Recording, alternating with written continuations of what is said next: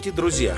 Сегодня в эфире новый эпизод подкаста «Генис. Взгляд из Нью-Йорка», целиком посвященного войне России в Украине. Агрессия путинского режима требует переосмысления всей глобальной ситуации, поэтому в каждой программе мы обсуждаем различные аспекты этого сюжета. На этот раз мы беседуем с известным литературоведом, выдающимся историком отечественной словесности, лауреатом нескольких престижных премий Олегом Лекмановым, который, покинув Москву, сейчас преподает в Ташкенте.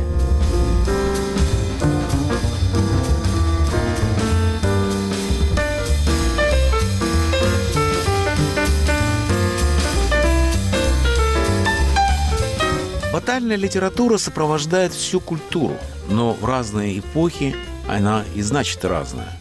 К тому же всегда запаздывает. Если генералы как говорит расхожая мудрость, всегда сражаются в предыдущую войну, то и писатели, но не поэты, тоже отстают от своего времени. Во всяком случае, для моего поколения самой важной батальной прозы была та, что написана не о Второй, а о Первой мировой войне. «Прощай оружие» Хемингуэя и «На Западном фронте без перемен» Ремарка. Сегодня тот урок бесконечно кровожадной и столь же бессмысленной войны опять актуален. Кажется глубоко символичным, что как раз в эти дни Netflix показал премьеру немецкой экранизации «На Западном фронте без перемен». Это третья попытка воссоздать на экране знаменитую книгу, как и первые две, рассказывает не просто о войне, а о глупости, подлости, абсурдности войны, которая, как и та, что ведет путинский режим в Украине, никого не сделала счастливым. Новая экранизация не следует книге, даже не соревнуется с ней – она всего лишь иллюстрирует главный вывод Ремарка. Война ничего не решает и никого не оправдывает. Она преступна и напрасна. Именно поэтому, как считалось еще вчера, ее не должно быть.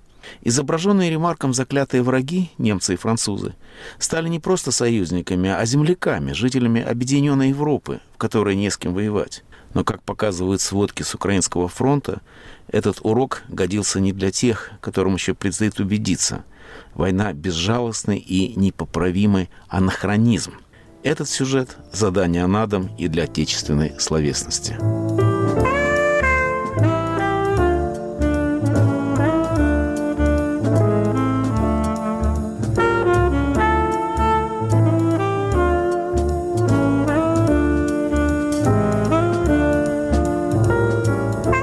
Сегодня, как уже догадались слушатели, наш подкаст добрался до лакомой темы, без которой в любые, даже самые страшные времена не обходится ни один русский разговор. Это тема литература. О том, как на нее влияет украинская война, мы беседуем с литературоведом, лауреатом нескольких премий, включая большую книгу, Олегом Лекмановым. Олег – крупнейший знаток отечественной словесности, ее интерпретатор и блестящий комментатор. Я, скажем, без него уже не мыслю чтения Мандельштама. После начала войны Ликманов покинул Москву. Сейчас он живет и преподает в Ташкенте. Но об этом он чуть позже сам расскажет. А пока для разгона мы начнем наш разговор с историко-литературного вопроса о батальной традиции в поэзии. Как известно, война способствует стихосложению, не так ли? Первая волна поэзии, военной, а потом антивоенной, началась в 2014 году, когда Россия вступила на стороне Антанты в начале августа 2014 года в Первую мировую войну, то все поэты запели про войну. И все литературные журналы в течение двух или трех месяцев были просто наполнены стихами о войне. И просто других стихов вы не найдете в начале военной кампании, только о войне. Но при этом разница между стихами профессиональных поэтов, Сергея Городецкого, Федора Сологуба, Георгия Иванова, с одной стороны, и страшных графоманов почти не ощущается в, в, в, в этих стихах, в, в этих публикациях. Все воспевают силу русского оружия, все проклинают германского тефтона. И, в общем, если закрыть подписи под стихотворениями, то я вас уверяю, что вы, даже люди изощренные, и вы, например, вряд ли определите, что перед вами стихотворение какого-нибудь большого поэта. А потом эта военная поэзия, эта волна, если эти метафоры избитые, но удобные пользоваться, она схлынула. Люди разочаровались в войне, начались поражения. И, собственно говоря, если говорить о военной поэзии Первой мировой войны, то я бы назвал, наверное, двух авторов. Это, во-первых, Николай Гумилев, который, впрочем, не отсиживался в тылу, а был в окопах. Ну, и это, как мне кажется, отчасти обеспечило его стихам. То есть только пребывание в окопах, безусловно, не делает поэта, хорошим военным поэтом, но это способствует. И еще одно стихотворение, одно стихотворение, которое можно условно назвать военным, это замечательная совершенно молитва тогдашней жены Гумилева Ахматовой. «Дай мне горькие годы недугу, задыхание, бессонницу, жар, отними ребенка и друга, и таинственный песенный дар. Так молюсь о твоей литургии после стольких томительных дней, чтобы туча над темной Россией стала облаком славы лучей. Это сильное стихотворение, по-моему, очень хорошее. И на смену этой волне военной поэзии пришла естественным образом война антимилитаристской поэзии. И здесь отличились, прежде всего, Цветаева со своим гениальным, по совершенно стихотворением «Германия». Две Германии есть, одна первая, связанная с Первой мировой войной. Ну, прекрасные стихи антивоенные написал Маяковский, которые были связаны, конечно, как всегда, прежде всего с ним, с его личностью, с его нежеланием идти на войну и с нежеланием разменивать свою поэзию на военную тему, хотя он начинал как, как милитарист сначала начала. И Хлебников, я бы три имени назвал, самых прекрасных, мне кажется. Хлебников несчастный, который совершенно не был приспособлен для того, чтобы воевать, но которого призвали, как известно, и он написал очень сильные стихи. Давайте теперь переберемся в наше время и поговорим о том, что пишут сегодня. Я приготовил два фрагмента для того, чтобы показать дистанцию от А до Я. Первое стихотворение «Юный морец». Отрывок такой. «Россия, разбитая параличом, а Запад единый и ее палачом – ликующий Запад звериной утробы и единства равны гитлерию русофобы, и в этом единство, где Запад гримаса, хихиканье над геноцидом Донбасса, Россия не ляжет под Запад лежачим. Эти стихи любопытны еще потому, что я знаю Юна Морец. Она приезжала в Америку. Давал-то нас в Нью-Йорке познакомил. Тогда она была прорабом перестройки. Именно Юна Морец способствовала первому изданию наших с Вайлем книг в России. А вот стихотворение Веры Павловой, которая пишет каждый день войны по стихотворению. Вот одно из них. Листья желтые, небо синее, осень за Украину, а в России белишка зимняя мать покупает сыну. Берцы не разрешили валенки, шапку, шарф, рукавицы. Обнимает. Прощай, мой маленький, будь хорошим убийцей. Вот вам два полюса. Как русская поэзия сегодня располагается в этих координатах? Да, ну я хотел бы только оговориться, это важно для меня, может быть, для слушателей, но для меня, что, конечно, я не могу быть объективным ценителем этой поэзии, потому что я занимаю очень определенную совершенно позицию. Я против войны преступной России с Украиной. Поэтому, возможно, то, что я дальше скажу, будет под отцвет моего личного отношения. Это неизбежно, когда говоришь о современной поэзии. Но в то же время я довольно, ну, как историк литературы, как человек, интересующийся поэзией, я довольно много прочитал и стихов за войну, и стихов против войны. И именно потому, что что эта война неправая, страшная и ужасная, мне кажется, что хорошая военная поэзия, то есть поэзия за войну, сегодня невозможна что стихи «Юный морец», который, впрочем, начала подобное писать не с, не с 24 февраля 2014 года, а уже, к сожалению, довольно давно. Сначала технически хорошее, а потом технически уже какое-то ужасное. Как бы. То есть это, по-моему, сделано очень плохо. А дальше, ну, просто я даже не хочу имен называть этих поэтов, чтобы просто не привлекать даже к ним внимания таким образом, но это какой-то ужас. Да? Даже те способные, вполне, а может быть, не гениальные, но способные авторы, я одно имя я назову, как Мария Ватутина, скажем, которая была, в общем, мне нравились некоторые стихотворения. Спустя очень короткое время я просто даже это в Фейсбуке, на который я был подписан какое-то время, были в друзьях, в френдах в Фейсбуке, и она сначала написала что-то даже человеческое в своем Фейсбуке. Война так ужасно. Но она как быстро, как только она сделала позицию про военную, за военную, но это стало просто невозможно читать. И наоборот, мне кажется, что антивоенных стихотворений написано много хороших. И я бы мог назвать, помимо Веры Павловой, мне, мне очень нравятся. То есть не все одинаковые. Ну, во-первых, это важно как действительно такой календарь, дневник некоторой войны. Но еще несколько поэтов, мне кажется, написали прекрасные стихи, которые могли бы составить антологию. Это Юлий Гуголев, который, по-моему, пишет редко, но метко про войну. Это Вадим Жук, который тоже, как и Павлова, пишет каждый день. И тоже среди стихотворений по-моему, очень сильный. Это Татьяна Вольская, антивоенные стихи, у которой тоже есть очень хорошие. И это покойный Алексей Цветков, который, ну, собственно говоря, последний раз мы с ним виделись, как с вами, только не, не через скайп, а через Zoom. Он участвовал в антивоенной вечере в Тарту. А где, собственно говоря, где, где вы были? Живу, и он вот там читал. Это были тоже, по-моему, сильные стихи. А причина, мне кажется, одна. Если человек прав нравственно, морально, то не всегда, но часто его стихи улучшаются. Скажем, Михаил Исаковский, довольно средний поэт, написал гениальное стихотворение «Враги сожгли родную хату». Ну, таких примеров можно привести. Если человек не прав, и он занимает нравственно ущербную позицию, в 20 веке это так особенно, и в 21 тоже, то стихи получаются плохие. Сейчас время стихов, и антологии, о которых вы говорите, уже выходят. В Израиле, например, такая книга вышла. Это естественно, потому что стихи – это дневник эмоций, нормальное состояние для поэта жить в календаре – с прозой другое дело. Недавно в Нью-Йорк приезжал Владимир Сорокин. Мы с ним беседовали о том, что он пишет. Он сказал, сейчас не время для сочинительства вообще. Писатели берут паузу во время войны. Все лучшее о войне написано после войны. И действительно, Ремарк, Хемингуэй, все, что мы любим в военной, в батальной прозе, «Война и мир, наконец», написано намного позже. Я знаю, правда, что Сергей Жадан вел в Харькове дневник. Сейчас эти дневники выходят на английском языке. Кстати, он сказал, что на украинском языке нет смысла такой отчет выпускать, потому что там и так все про все знают. Как вы считаете, какие перспективы у батальной прозы?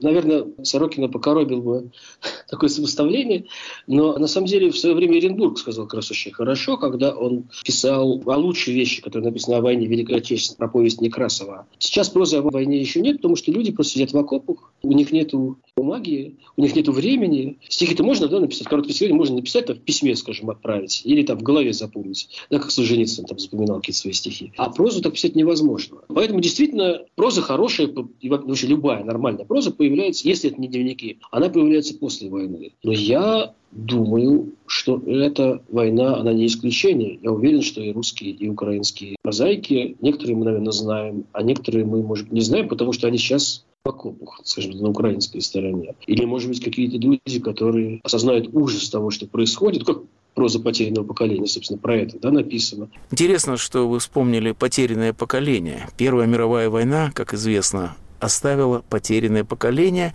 которое создало особую литературу и искусство, специфический культурный миф. Более того, художественное течение, например, дадаизм, возник из опыта потерянного поколения – как вы считаете, как опыт потерянного поколения может сказаться в России? Например, наша батальная проза всегда основана на опыте Второй мировой войны, Отечественной войны.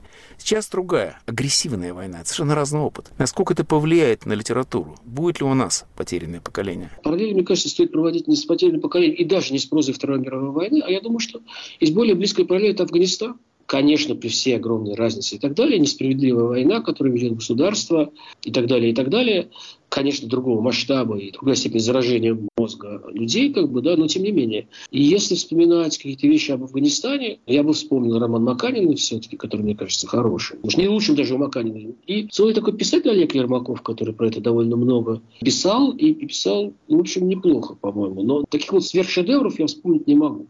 Поэтому я не знаю, как все сложится на самом деле. Я про прошлое могу. Ну что ж, вернемся в прошлое. Какую тень война отбросила на классическую русскую словесность? Вы полюса наметили, и в этой теме тоже можно наметить полюса. Да, есть полюс один, давайте Булгакову там закроем музей, вообще подлец вообще против Украины, предположим, да. А другой полюс, какой-нибудь советский бюст Пушкина, значит, где-нибудь в Украине разрушили, и теперь мы будем плакать, потому что гибнет русская культура. Я вот что думаю. Возможно, это будет непопулярно и неправильно, и кого-то страшно раздражит, но я думаю вот что. Я думаю, что ничего с русской культурой не случится. Прекрасным образом Толстой, Достоевский с его, про которого и так мы знали довольно много, и до всякой начала войны, много неприятного про человека, как бы, да, много того, что нам не нравится. Там и остальные писатели, они останутся, потому что они были. Когда говорят, давайте отменим, как можно отменить то, что есть? Они есть, они уже написали свои там тексты. И дальше, собственно говоря, пройдет время какое-то огромное, и эти тексты, большинство из них, они уже выдержали проверку временем, и даже такая, такая, такая сильная встряска, мне кажется, с ними ничего не сделает. Другое дело, что я прекрасно понимаю украинцев, ну, потому что, да, их, потому что десятилетиями их пичкали Пушкиным, там, не знаю, кем, и не давали им читать свое, а просто Пушкин превратился, помните, какое приговое стихотворение? А вот стихи я, я его уничтожил, они только образ, как там, затемняют его, про Пушкина, гениальное стихотворение Пригова.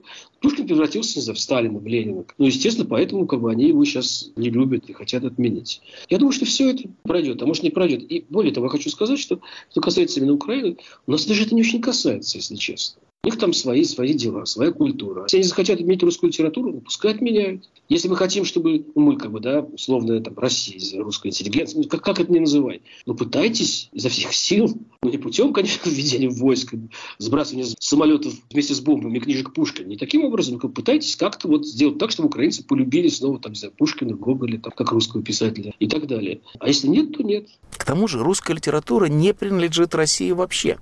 Русская литература принадлежит миру, как любая другая. Мне смешно, когда говорят, что плохой Запад, а его русские пропагандисты представляют как одного человека, вроде дяди Сэма из журнала «Крокодил». Так вот, когда говорят, что плохой Запад может отменить Чехова, это действительно смешно. Никто не может отменить Чехова, потому что его ставят в каждом театре, и в Индии, и в Китае, и в Малайзии, и в Америке, и в Англии, где угодно. И отменить русскую литературу таким образом не удастся. Другое дело, что в русской литературе мы находим новые нюансы и акценты. Например, колониальная проза свойственна русской литературе, как и другим империям. Я недавно перечитал нашу классику с точки зрения этой колониальной темы. И Лермонтова, и фрегат Паллада, Гончарова, Дерсу Зала, Арсеньева. Оказалось, что все это по-другому читается в сегодняшнем контексте. И это тоже заслуживает пересмотра. Вам не кажется, что эта война вынудит нас написать новый учебник русской словесности? Я не знаю насчет именно учебника, потому что для каких-то авторов и для каких-то текстов это актуально, для каких-то все-таки, наверное, хотя, может, и для всех, кажется, актуально, но, наверное, для каких-то менее актуально. Я думаю, что это нас в любом случае вынудит дать историко-литературный комментарий. Вот мне кажется, что необходимо сделать. Ну, я простейший какой-нибудь приведу пример.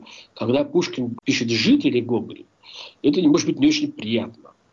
Но это совершенно другое, чем даже когда уже Достоевский говорит «жид». И уж совсем другое, чем когда Розанов говорит «жид». И совсем другое, когда, не знаю, Захар Прилепин, не знаю, употребляет он это слово или нет, говорит что-нибудь подобное. Мне кажется, что задача литературоведения, ну, в смысле того, которому я хочу заниматься и занимаюсь, это не пересмотр всей русской литературы с тем, чтобы ставить оценки заново Чехову, Гоголю и так далее, за то, что они плохо, за то, что они были колониалистами и пренебрежительно относились к другим там народам. Действительно, почти в каждом тексте, к сожалению, это можно найти. И это касается нас. Вот нам, когда мы оказываемся, вот я сейчас в Узбекистане, вот я себе говорю каждый день, не высокомерничай, не начинай смотреть, как будто ты тут король приехал сюда.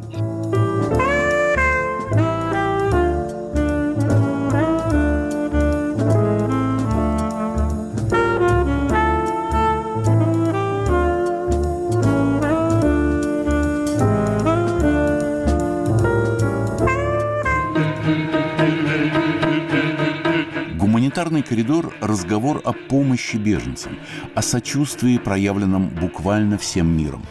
Узкий поначалу, гуманитарный коридор расширился до размеров истинной человечности. Подкаст «Гуманитарный коридор». Ведущие Игорь Померанцев и Иван Толстой. Слушайте нас на всех доступных подкаст-платформах.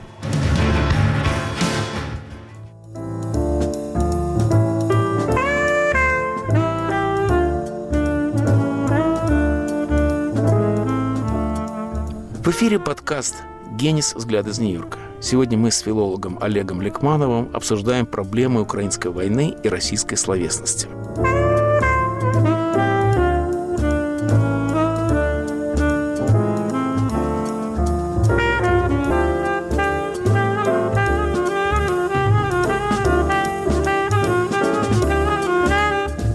Хочу теперь поговорить о другом. Вы живете сейчас в Ташкенте. Давайте поговорим немного о новой иммиграции. Сами я ветеран иммиграции, 45 лет в Америке, и принадлежу я к третьей волне. А вы принадлежите к самой свежей волне иммиграции. Давайте немного поговорим об этом. Я пока себя не ощущаю иммигрантом. Ну, просто вот мне неуютно, когда так меня называют, и сам я себя так не чувствую, хотя фактически, ну, я уже с 12, кажется, апреля не в России. Сначала мы жили в Грузии, в Схете, вот сейчас мы во второй половине августа переехали в Ташкент. Что касается причин отъезда, они очень простые. Университет, в котором я преподавал, высшей школы экономики, ректор этого университета писал письмо за войну, как и многие ректоры российских вузов. Я понял, что я не могу больше молчать. То есть я, я не стал писать заявление об уходе. Еще некоторое время, кстати, работал, даже уже уехав в вышки онлайн. Я у себя в Фейсбуке написал, что я не согласен с этим письмом, что война – это преступление. Война, она стала последней каплей, да, вот это начало войны, это страшное. Ну, как украинцы совершенно правильно говорят, что не надо говорить, что начало войны – это 2022, был 2014 и так далее. Ну вот, хорошо, пускай это будет моя вина и мое ощущение времени, но вот до какого-то времени я с этим как-то жил в России, потому что для меня было важно жить в России, я люблю ее. Моя любимая метафора, которую я объяснял всегда, почему я не уезжаю, это из «Войны и мира» Толстого.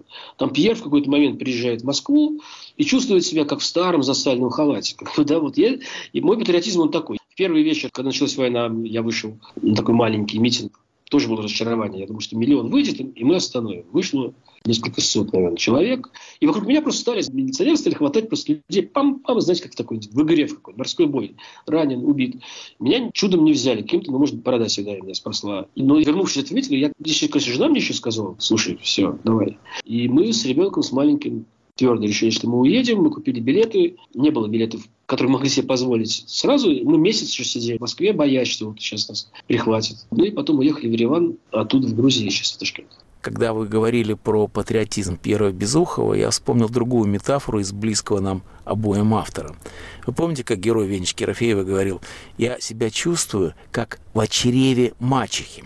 Какой ваш опыт эмиграции в ближнее зарубежье? Мы уезжали на Запад, вы уехали в другую сторону. Как вы себя чувствуете в этих декорациях? Все-таки очень, конечно, облегчает жизнь знание здесь людьми, очень многими людьми русского языка. Особенно в Узбекистане меня это вообще просто поразило, что на каком-то уровне в Ташкенте, я в Самарканде только был, я еще не успел поездить как следует, но в Ташкенте на каком-то уровне русский язык знают все, вывески многие на русском, в метро тоже и так далее. То есть есть языковая среда не только русские, но и очень многие узбеки, и не только, между прочим, пожилые, но и молодые говорят хорошо по-русски. И для меня, как для филолога, это, понятно, тоже легче жить в такой среде, где есть русские. Второе, что я хотел сказать, это совершенно разное отношение там, к войне, там и там, в Грузии. Тебе кто-то менее вежливо, но это очень редко. А чаще всего вежливо, первое, что происходит, тебе дают понять, что они за Украину, и, в общем, опять, кто более вежливый, кто менее вежливый, выясняет твою позицию. Я ну, искренне говорю, что я за Украину, я за победу Украины в этой войне, что значит для меня изгнание последнего российского солдата из Украины. Дальше ну, налаживается какой-то контакт. Здесь, когда я по самолете прилетел в Тбилиси, в Ташкент, и первое, что меня ну, как бы поразило, потом перестало конечно, поражать, никаких украинских флагов или русских здесь нету, абсолютно нейтралитет, и, в общем, люди в Ташкенте, по крайней мере, живут ну, до них докатывают какие-то волны, они, конечно, немножечко об этом думают и говорят, особенно сейчас, когда началась мобилизация, и довольно большое количество российских устремилось сюда. Но вообще говоря, они живут так, как мы когда-то жили, может, к сожалению, думая там, за об Иране, о чем-то. Это очень далеко, это совершенно их не касается, это не главное для них война. А чему вы учите ваших студентов? Пользуясь случаем, чтобы публично немножко поплакать, это всегда приятно. У меня довольно тяжело, потому что я, когда сюда устраивался, у меня не было возможности сказать, вот я буду вести то-то и то-то. То есть то-то все-таки есть, а я буду со второго семестра читать курс про Мандельштама, ну, который я знаю хорошо, и мне не трудно. А так мне просто сказали, я читаю то, что я не профессионально никогда не читал, я читаю современную русскую литературу для магистрантов, то есть для, для тех, кто продолжает свое обучение. А для бакалавров я читаю русскую литературу второй половины 20 века, что я тоже никогда не делал, то я думал, были какие-то лекции еще давно, когда я на факультете журналистики МГУ читал. Ну, а, собственно, так, ну вот я, я, я тоже я и продолжаю читать. Я придумал какую-то концепцию. Я перечитал за короткое время огромное количество текстов. Домбровского, наконец, внимательно прочел там факультет нужных вещей. Аксенова какого-нибудь, который я не перечитывал с студенческих времен просто. Ну, ранние вещи, там еще кого-то. Ну и вот я, я про это и рассказываю студентам. Каковы возможные взаимодействия с местной культурой? Как отражается то, что за окном на ваших студиях? Большому счету, если по-честному совсем отвечать, отражается мало. Но я собираюсь, поскольку ну, год я уж точно здесь проведу, я собираюсь в это тоже пытаться вникать. Потому что как только я приехал, наша замечательная завкафедра мне дала книгу большую узбекских там рассказов, на русский язык переведенных, естественно. Я их читаю. Я хочу знать, что здесь происходит. А впрямую, ну, например, я написал статью про поэта, про которого я никогда бы не стал писать в России, но здесь мне стало интересно. Андрея Вознесенского был такой знаменитый текст, который назывался сначала «Помогите Ташкенту», потом из ташкентского репортажа. Это про землетрясение? Да, землетрясение 66 года. Я заглянул в библиотеку поэта, изданную, и увидел, что вообще нет никакого комментария, реально. Он упоминает там ну, кучу, пять мест он там упоминает, конкретных совершенно, которые довольно легко находятся. И я сел и сейчас пишу как раз статью большую про это стихотворение, как оно менялось, про, про реалии его, то есть даю реальный комментарий. Но понятно, что, может быть, в России я бы этого делать не стал, ну, потому что у меня будут другие всякие заботы. Но здесь, погрузившись как бы в это все, я, я стал Но опять это было порождено во многом логической необходимостью. Я подумал, что не нужно говорить про шестидесятников. Буду говорить про Вознесенского. Про что им интересно? Наверное, им интересно говорить про Ташкент. Ну вот я взял стихотворение, и, и тут полезны всякие идеи, вот я начал про это писать. Продолжая эту тему, насколько тесно нынешняя диаспора, огромное количество людей, которые покинули Россию в последнее время, может и хочет участвовать в жизни новой для нее страны? Условно говоря, россияне приезжают, чтобы отсидеться или поселиться? Судя по ощущению и честно отвечая, я думаю, что большинство пока, по крайней мере, приехало с намерением отсидеться. Да? То есть все-таки мало кто рассматривает Ташкент и Узбекистан как постоянное место пребывания. Но это и понятно, мне кажется. Особенно, что касается вот сейчас этой волны. Тех, кто убежит от мобилизации. Но им хоть куда-то надо было убежать. Они видят, что там не пускают, там не пускают, там не пускают. Они приезжают сюда, и они начинают хоть что-то, хоть какую-то себе работу лихорадочно искать. Мне просто кажется, ну, в принципе, так торопясь, невозможно себе построить какие-то дальние планы. Ага, я буду здесь жить, потом здесь. Другое дело, что потом, на самом деле, все может сложиться очень по-разному. Потом, что касается меня, я потихонечку чувствую, что я привыкаю к этому ритму, к этому городу, к этой прелести этой жизни. В Москве сейчас плюс там 5 и, не знаю, дожди. У нас тут плюс 23 градуса, солнце и золотая осень. А вы узбекский язык учите? Потихонечку. Нет, у меня просто дело в том, что у меня татарский как бы в основе, потому что я на четверть еврей, на три четверть татарин. Татарские языки и узбекский язык – это языки одной группы. Поэтому мне чуть-чуть на уровне понимания не легче. Но это в планах. Пока у меня просто на это не хватает времени. Я вместо того, чтобы учить узбекский, что может быть был или английский, что тоже, наверное, правильно было бы сделать, я сижу и читаю коллеги Василия Павловича Аксенова. Олег, вы надеетесь вернуться в Россию? Да, не потому, что мне очень нравится Ташкент и Узбекистан. Мне очень нравятся при разных сложностях, тем не менее. Я очень благодарен. Я очень благодарен Грузии, которая меня приютила, и Скете. Хотя винюсь, что в 2008 году война, которую начала Россия для меня, была важной, но я должен их чувств не высказал публично. Тем не менее, Грузия меня приняла. Но пока, по крайней мере, я, я твердо уверен, что когда эта война кончится, и кончится она победой Украины, я обязательно вернусь в Россию, если мне моя жена, которая не очень хочет возвращаться, не заставит меня остаться. Но вообще пока да, пока я хочу вернуться.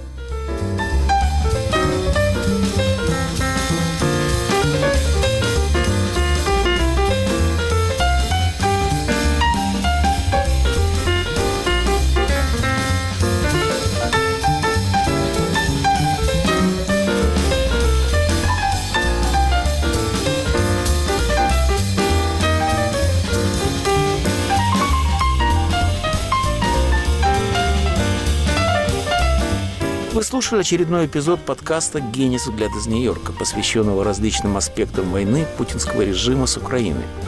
Мы беседовали с известным литературоведом Олегом Лекмановым о том, как война влияет на прошлое, настоящее и будущее отечественной словесности. Слушайте на любой привычной для вас подкаст-платформе, а также в эфире «Свободы» по воскресеньям 18.05 с повторами в течение следующей недели – Жду ваших писем, реплик, вопросов. Как всегда, ни одно письмо не останется без ответа.